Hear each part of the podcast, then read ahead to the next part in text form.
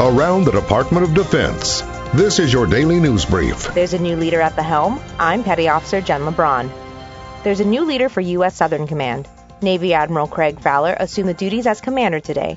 Faller was serving in the Pentagon as principal military advisor to Defense Secretary James Mattis. The United States prides itself on mutual respect with our neighbors, teamwork, and stable military relationships with all the nations in the region. SOUTHCOM is one of the nation's six geographically focused unified commands with responsibility for U.S. defense and security cooperation with partner nations in the Caribbean, Central America, and South America.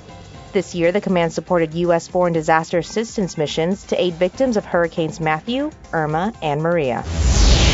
Cardiac issues are at least one third of identifiable causes of death in young people. The Air Force has gained new technologies like whole heart imaging, which allows cardiologists to evaluate structural abnormalities in the heart.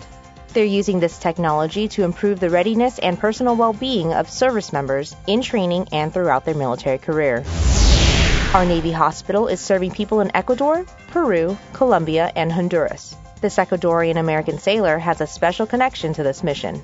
Being able to grow up in Ecuador uh, when I was a boy and then coming to America and, and with my education and training, is it's really a humbling opportunity to come back to Ecuador and serve the Ecuadorian people with my medical training.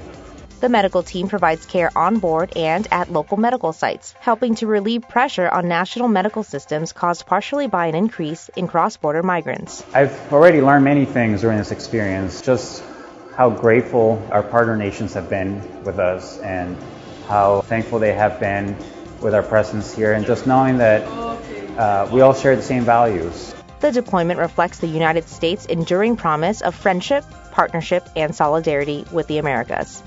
That's your DoD News Brief. I'm Petty Officer Jen LeBron. For more stories about your military, go to defense.gov.